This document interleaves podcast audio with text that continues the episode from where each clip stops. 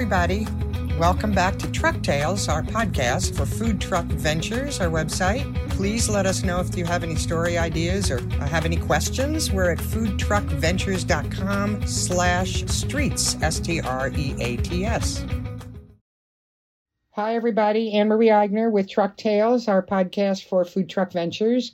And we're actually pretty excited about this interview that we're about to do because we've been chasing this woman for a while. She's a writer, content writer for Must Have Menus, and which is in itself an interesting website. And she has written a story, 6 Keys to Starting a Successful Food Truck. I'm pleased to have Megan Prevost join us now from Must Have Menus. Megan, thank you. I know you've been very busy. I appreciate you taking a little bit of time. And tell us a little bit about why you did this story in the first place. Of course, and thank you so much for having me. So my job at Must Have Menus, we do outreach to other blogs, and we can just choose whatever topics to write about, and food trucks are something that's very interesting to me. I'm really into the alternative methods of dining, like food trucks and ghost kitchens and all that kind of stuff. So I chose to write this for a publication called QSR, which I really love working with.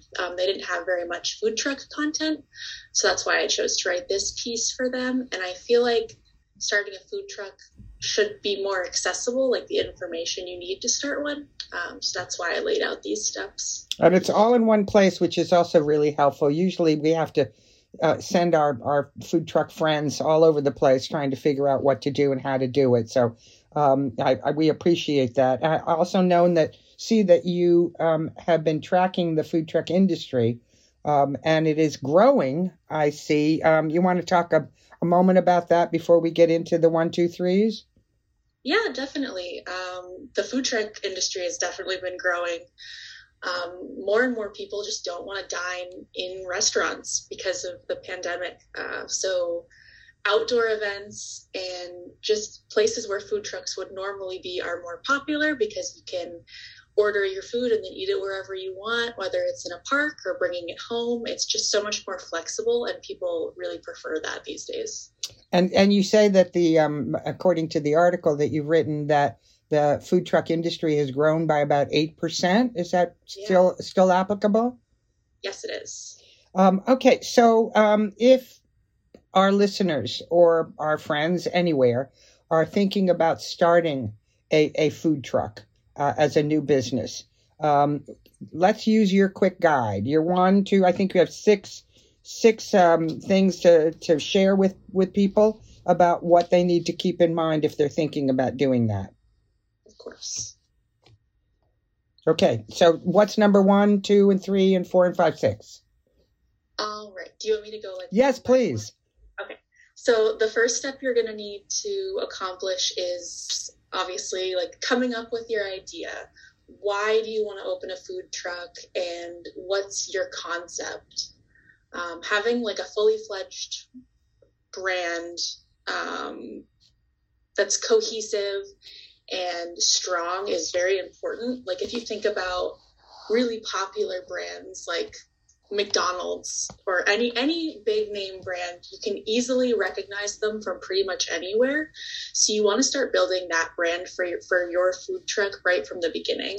And that includes coming up with your concept, whether it's the type of food you want to serve, and your design strategy. All that stuff is really important from the beginning, so you're building that strong base.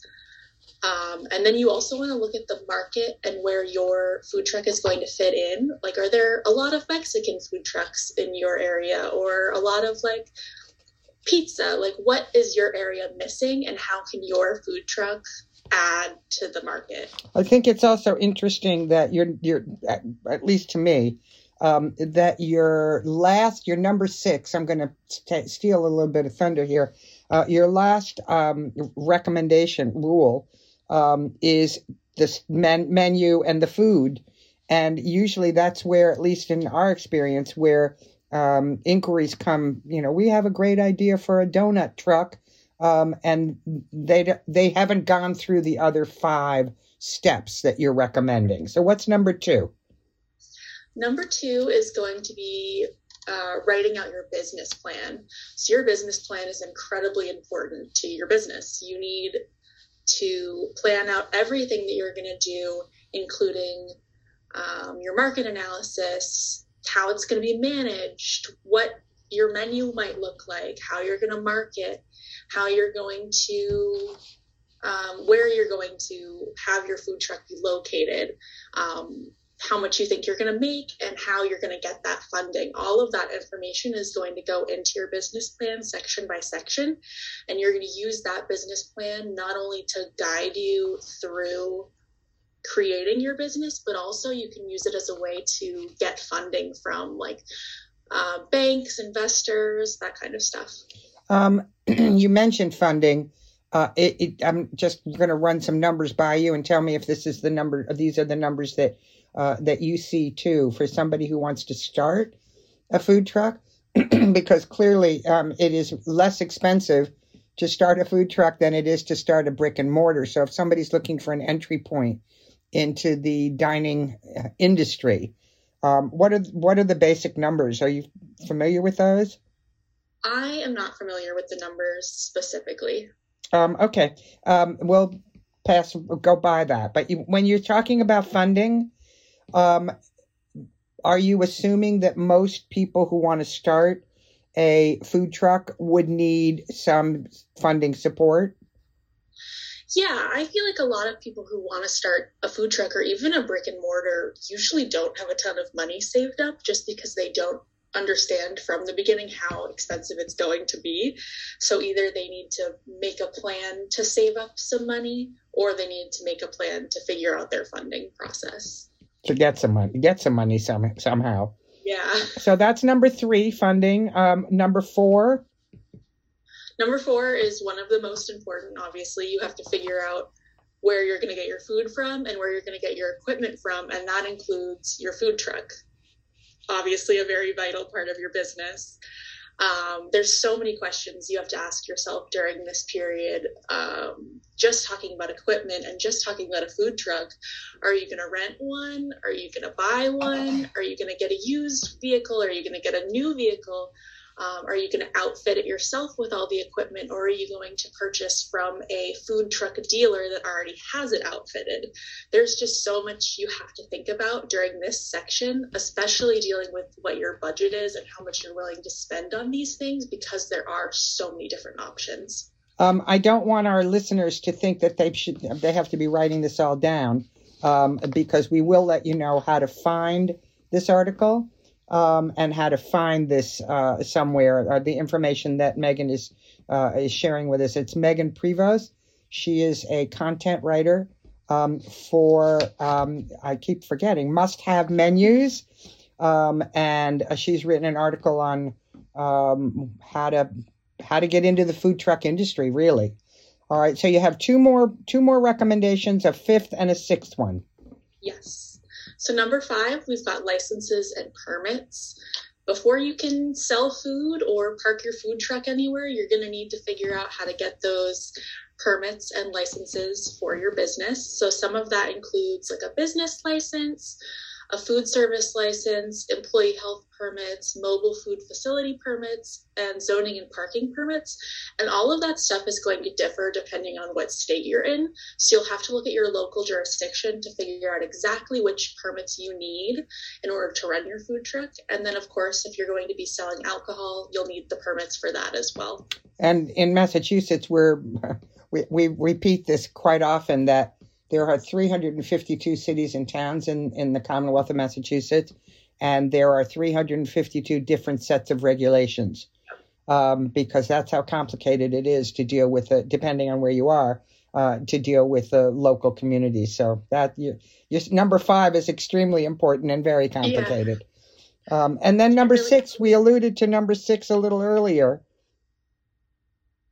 Right. So number 6 is obviously going to be deciding what you want to sell. You create a sample menu earlier in your business plan where you talk about what you might want to include later on your menu, but now is the time to flesh out exactly what's going to be on your menu and what your menu is going to look like. So Must Have Menus is a company that offers menu templates for all types of restaurants, including food trucks.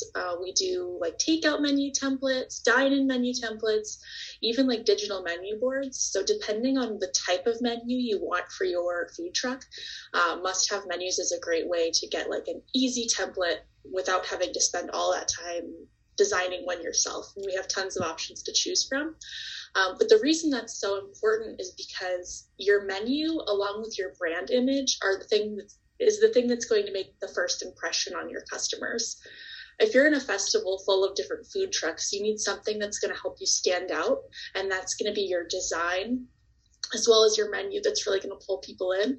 And then, of course, what's going to keep them around is the fact that your food is actually delicious. Of course. I want to say that I did check out your site. It's Must Have Menus, as we've been saying it rather quickly, and it's Must Have Menus. I did check it out. I actually thought that we should be sharing your information with our food trucks. I didn't know you existed, so I think this is very helpful information, and I'm delighted that I found you.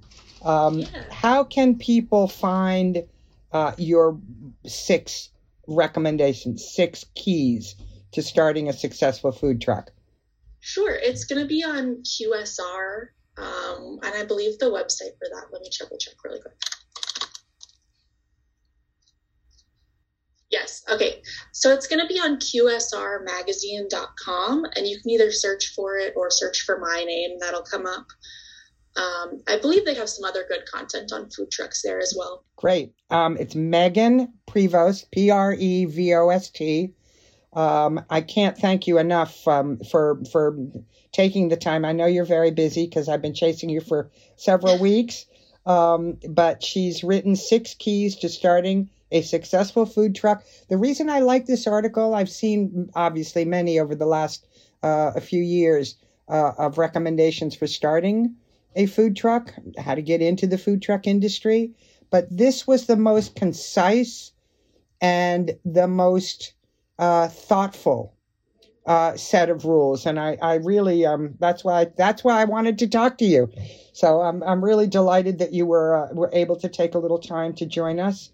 And anybody that needs further information should check out your article on QSR.com or QSR Magazine. I guess it is, right?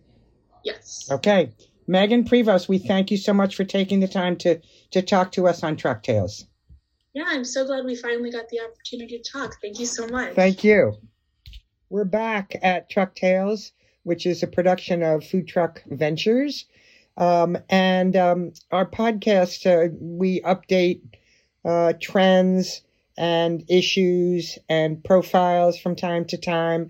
You just heard an expert's writer take on how to run a successful food truck.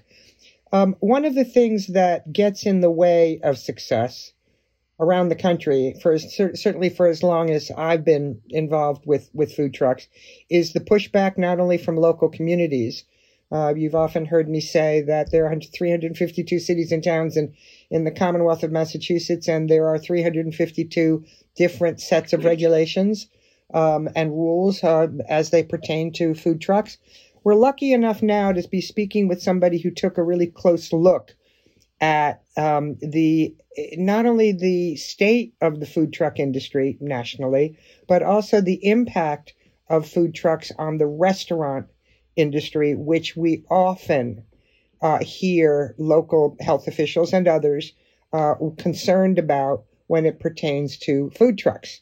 We're speaking to Dr. Dick Carpenter, a co-author of a report called, which I definitely caught my attention, Are Food Trucks Harming the Restaurant Industry? Dr. Carpenter he's the Senior Director of Strategic Research at the Institute for Justice. Welcome, Dr. Carpenter, and thanks for taking a few minutes to talk with us. My pleasure, thank you. So tell us basically what prompted your study, and then we can get into what you found and what the results are. Yes, so Our work at the Institute for Justice, my team conducts original research in support of our litigation efforts. IJ is a law firm, and for a number of years now, we have represented owners of food trucks and other vendors who want to begin businesses but are prevented, or the process of doing so is made extremely difficult by city or county and sometimes state regulations. So we've represented these individuals to try to help them overcome and, if possible, to overturn these regulations that hinder the ability of individuals to open their vending businesses, including food trucks. So this research was completed as part of our larger effort in representing food truck owners and vending owners. The research in particular grew out of a very brief analysis that The Economist magazine did several years ago. We saw that analysis. The results looked very interesting, but we realized we could actually expand on that and make that even stronger to look at the alleged harm that food trucks cause on restaurants. And that really was the motivation behind the report. As you mentioned, in our work, we constantly hear that food trucks harm restaurants in various different ways, but the most significant harm is that it causes restaurants to go out of business. So we turned that into a testable question, and that's how the research came into existence. And clearly, we want to know, we're going to save the best for last, but we want to know what you found, but we hear it all the time, So well, let's get into what you found and how you conducted your research, because I think it's really important. We're speaking to Dr. Dick Carpenter from the Institute for Justice, and we'll certainly share with our listeners how they can find out more about what you found in this report. But tell us a little bit about how you conducted the research and, of course, what you found out. Sure. Well, so let's not bury the lead. What we really found was that food trucks do not harm restaurants. And in fact, there's some evidence to suggest that food trucks may be complementary to restaurants. So how did we come to that finding? We, like The Economist magazine, we went out and gathered 12 years of data from the Census Bureau at the county level on the number of food trucks per county and the number of restaurants per county. And then we looked at the trends over time. So we were essentially saying, as food trucks increase, and they did, as the trend of food trucks increases over time, what does the trend of restaurants do over time? If food trucks harm restaurants, we should expect to see that the number of restaurants would decline as the number of food trucks increase. And we did so by strengthening the work that The Economist magazine did by turning that into almost a causal estimate, by looking at the number of food trucks in a given year compared to the number of restaurants in the subsequent year. So that if a food truck is harming a restaurant, you wouldn't expect to see it in the same year. You'd expect to see it in the next year. You'd expect the numbers to be going down. That's exactly right. But what we found was that's not, in fact, happening. Food trucks did increase over time. And so did restaurants. The number of restaurants did increase over time during our period, looking at 2005 through 2016. So that tells us that there is no significant harm, no statistical harm being caused. Now, let's be clear. Restaurants do go out of business, and sometimes they will go out of business as a result of the growth of food trucks. But restaurants also go out of business because other restaurants move into a market. So what we see is that, yes, there may be a fluctuation in the number of restaurants in any given county at any given time, but it doesn't appear to be linked to the growth in food trucks. And in fact, when you look at the number of restaurants and the number of food trucks in any given county, what you see is the average number of restaurants per county in the United States is 145. The average number of food trucks per county is 1. I was shocked by that number. I really was, mainly because my experience has been that obviously it's a whole new industry, of course, and restaurants are not a whole new industry. But when you're talking about today's food trucks as opposed to the old canteen trucks, I mean, we saw in 2012, or 11 or 12 when we started, we could only find 8 trucks in the greater Boston area. And today we in the greater Boston area, and obviously things have changed from the pandemic, but we probably have 250, 300. And that's down from 600 that we had before the pandemic. So shocking. I mean, honestly, I haven't ever looked at the numbers of restaurants, but it's pretty shocking that the restaurant industry continues to grow fine, just fine. Whereas the food truck industry, I thought, was growing in a parallel way, but you're saying that's not true. Well, the food truck industry is growing, and it's not parallel because the growth in food trucks is actually sharper. It's steeper than the growth of restaurants. And I think that goes back to something you just said a moment ago. The restaurant industry is very old. The food truck industry, although vending is as old as our country, actually the history of vending goes back before. To the old food carts, the carts on the street, right? That's right, exactly right. So vending has a long history in the United States and pre-United States, but it became very moribund as an industry for many years. But then with the Great Recession of 2009, there was a sharp increase in vending, and that's continued since then. So vending has saw a sharp increase, food trucks, a sharp increase over time, and it's sharper than restaurants, but restaurants have continued to grow. So how do you deal with this finding? Let me just say again that we're speaking with Dr. Carpenter, who is behind a study, actually a pretty lengthy study, many-year study, Are Food Trucks Harming the Restaurant Industry? And he's saying, au contraire. How do we now then take that information? If we're not attorneys, which you are, how do we deal with health officials and locals and restaurants? And the restaurants, especially now after the pandemic, the restaurants are concerned, and they are in the sort of in the, I think, the throes of reinventing themselves. We have always contended that food trucks are just another dining option. They're not competitive with anybody, really. They're just another way to grab a meal if you're looking for a meal. But how do we now use the information that you found to deal with local health departments around the country, really? Yes, let me actually comment just a moment on something you said a moment ago, and that is that they may not be competitive.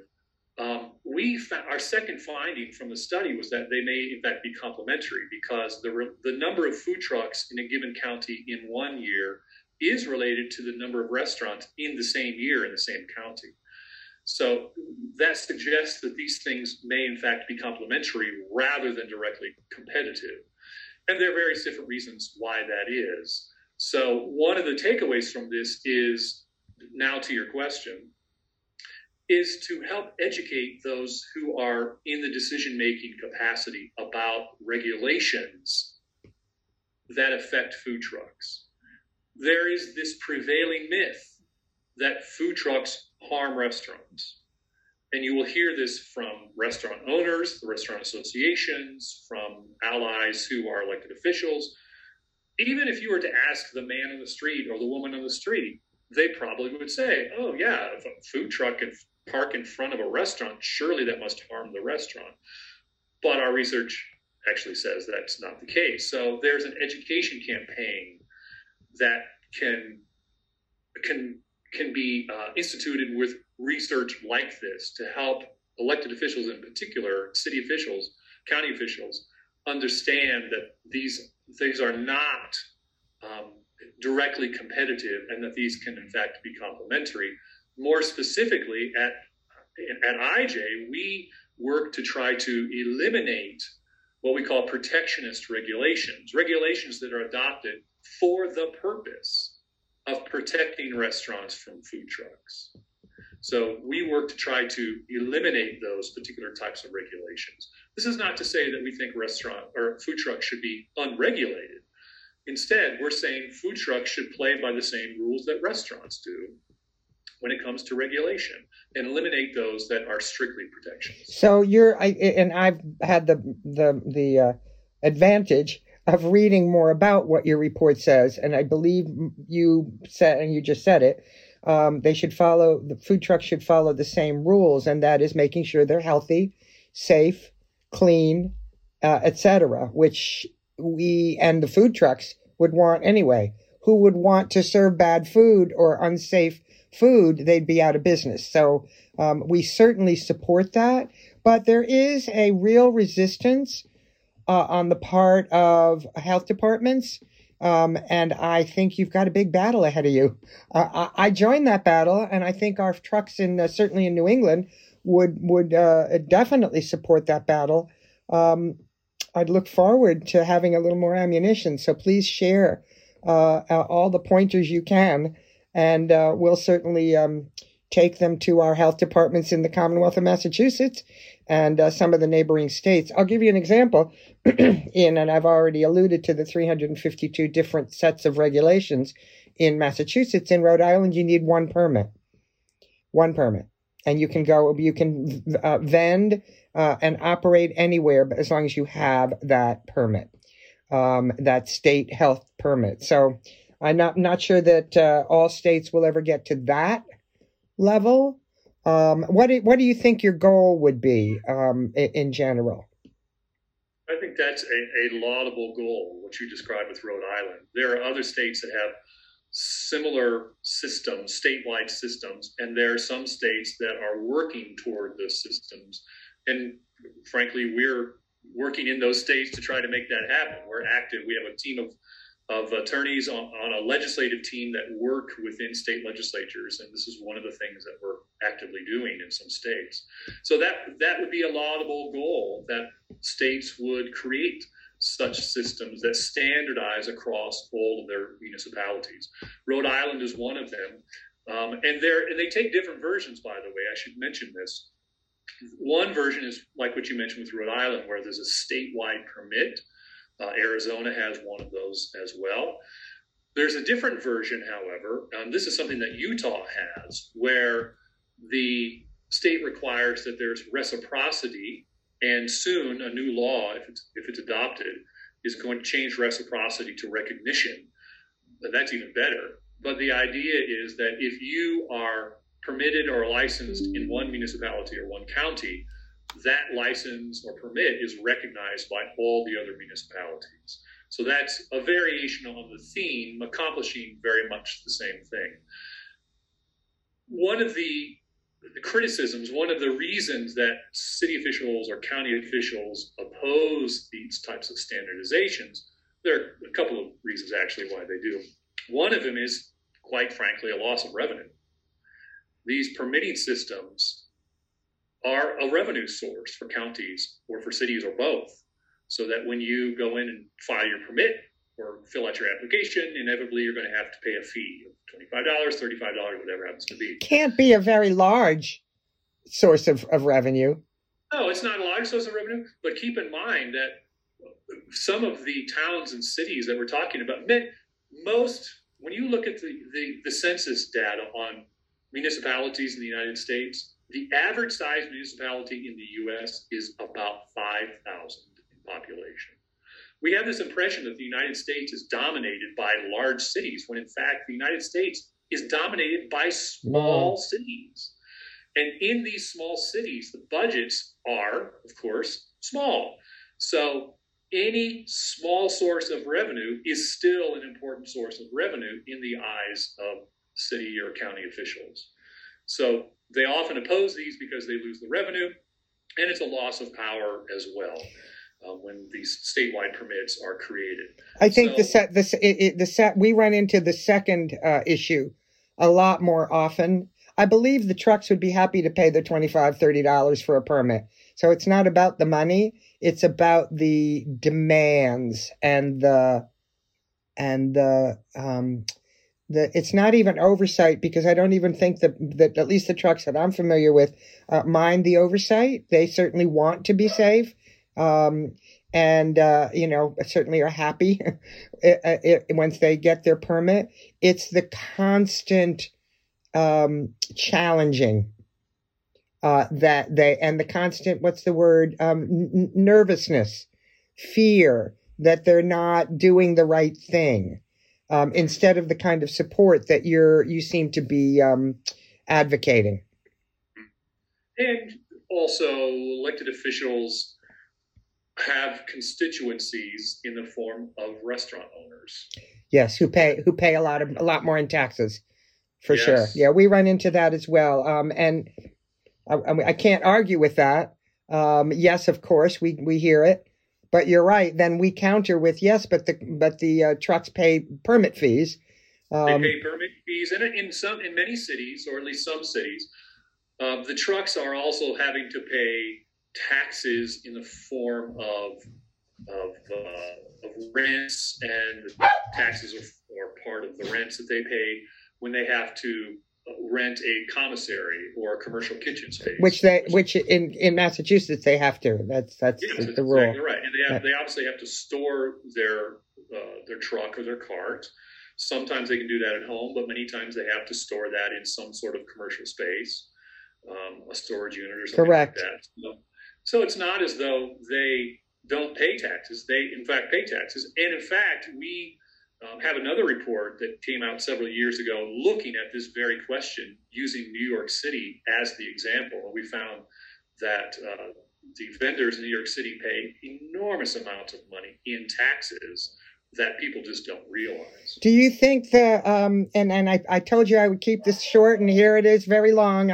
I'm fascinated by what you do and what you've done and what you found, and we'll share how people can find out more about you in just a moment. But did the pandemic change any of what you, or challenge any of what you found? I'm going to pause, hold on. No problem. I have a barking dog in the back, so she's decided to make herself known. Okay, that's my fax machine. Okay, so the pandemic did not change. We see in the data that there may be a slight dip as a result. Actually, I'm going to start that over. Sorry. Go ahead. Let me just, I just want to tell my editor where he needs to edit. Okay, go ahead. So I'll ask the question again. Yeah. So did the pandemic change any of what you found, and if so, how?